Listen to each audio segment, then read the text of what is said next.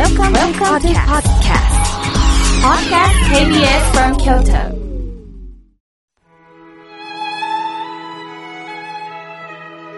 改めまして、僧侶の河村明慶です。今日の法話のテーマは、私の価値についてお話しいたします。今日は、ハローワークの日だそうです。今でこそハローワークと言いますが、昭和22年までは職業紹介書、略して職案と呼ばれていました。職業安定法に基づいて名称を変えようとハローワークと呼ぶようになったそうです。昨年の新型コロナウイルスの不安から仕事をなくされた方が多くなりました。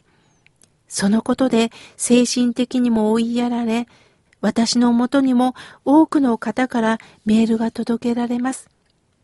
ご商売なさっている方はネット販売も視野に入れ、今でのやり方を変えておられる方もいますね。イベント関係の方は、イベントをリモート発信することで収入を得られたらと、皆さん知恵を絞っておられます。今はまさしくネットの時代ですね。この心が笑顔になるラジオも、こうしてラジオを聴いてくださっている方もおられますが、ネットではラジコでも聞くことができます。聞き逃した方は KBS 京都のホームページを訪ねていただき、ポッドキャスト、ラジコのタイムフリーで聞くこともできます。また、心が笑顔になるラジオは Facebook でも発信しておりますので、いろんな方とつながることができます。ありがたい時代となりました。しかし、便利になったからといって、すべてが良き方向に行ってるわけではありません。いろんな方とつながりやすくなった分、100%の方に評価を得られるわけではないんですよね。今は SNS を利用する方も多くなりました。自分の考え、活動などをネットを通じて発信していくんですが、そこで、私のことを知って、ねえ、こんなに頑張ってるんだ、と、これ承認欲求って言うんですよね。認めてほしいという気持ちが強くなると、相手にいいねというね、返事を求めてしまいます。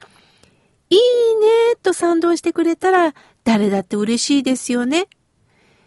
逆にいいねどころか批判を浴びることもあるんです。誹謗中傷を受けて傷つき自殺にまで追い込まれた方もいます。このことがしんどくってネットから離れたという方もおられます。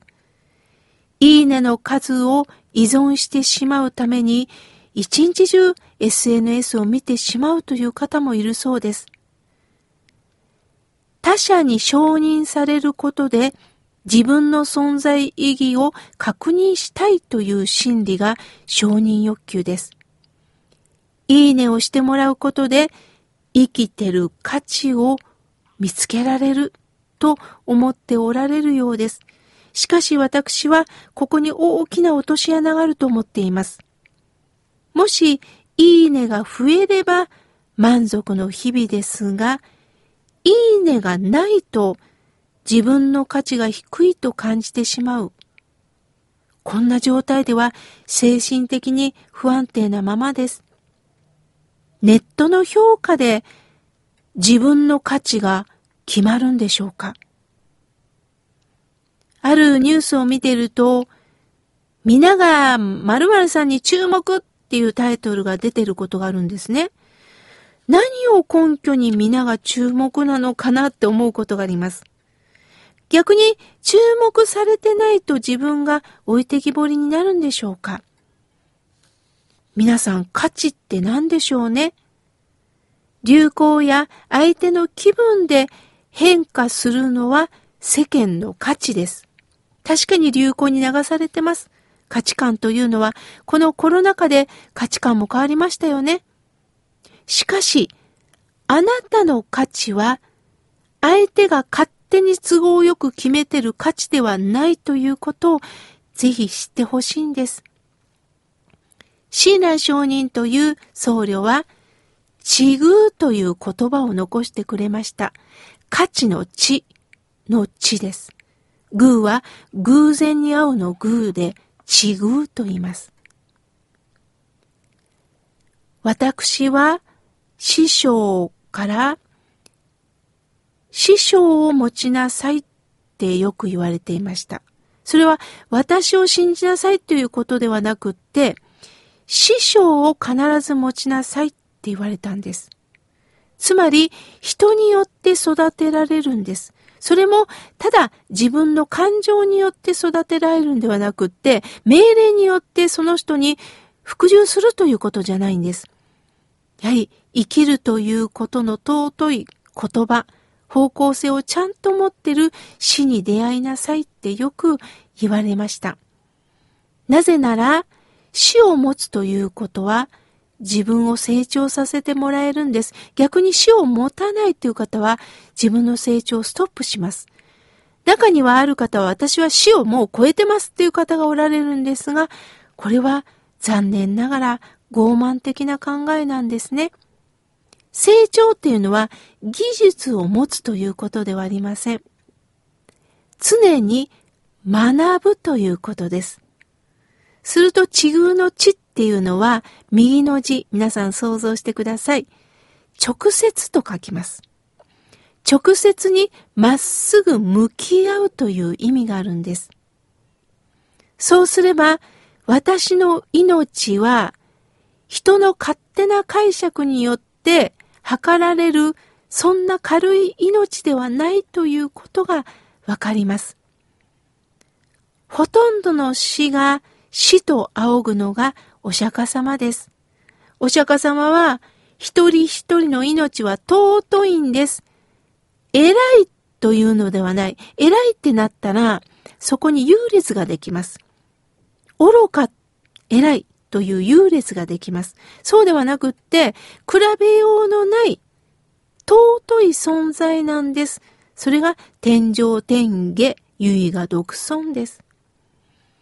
例えば皆さんお友達からね、ねえ、私の SNS に毎日いいねしてくれたら、あなたを友達だと認めるわって言われたら、どうしますか？寂しいですよね。そうではなくって、無償の関係が持てたとき、友達って言えるんではないでしょうか。人に認められる。それは関係性がなくなるということです。例えば皆さん、勉強もそうです。親に認められたいから勉強するんですか？それは親のご機嫌を取るだけですよ。そうではありません。勉強の目的は学ぶことで大きな発見があり、それを自分のためにも、社会のためにも今後何かお手伝いができるようになるということなんではないでしょうか。仕事もそうですよね。周りに感謝されたくって褒められたくって仕事をするんでしょうか？そうではなくって、この仕事に関わることで、もちろん誰かに喜んでいただき、助けることができる。結果、お給料をいただけたら、それが本望ではないでしょうか。ある画家がこうおっしゃいました。僕の目の前で素晴らしいと褒められたら最悪だ。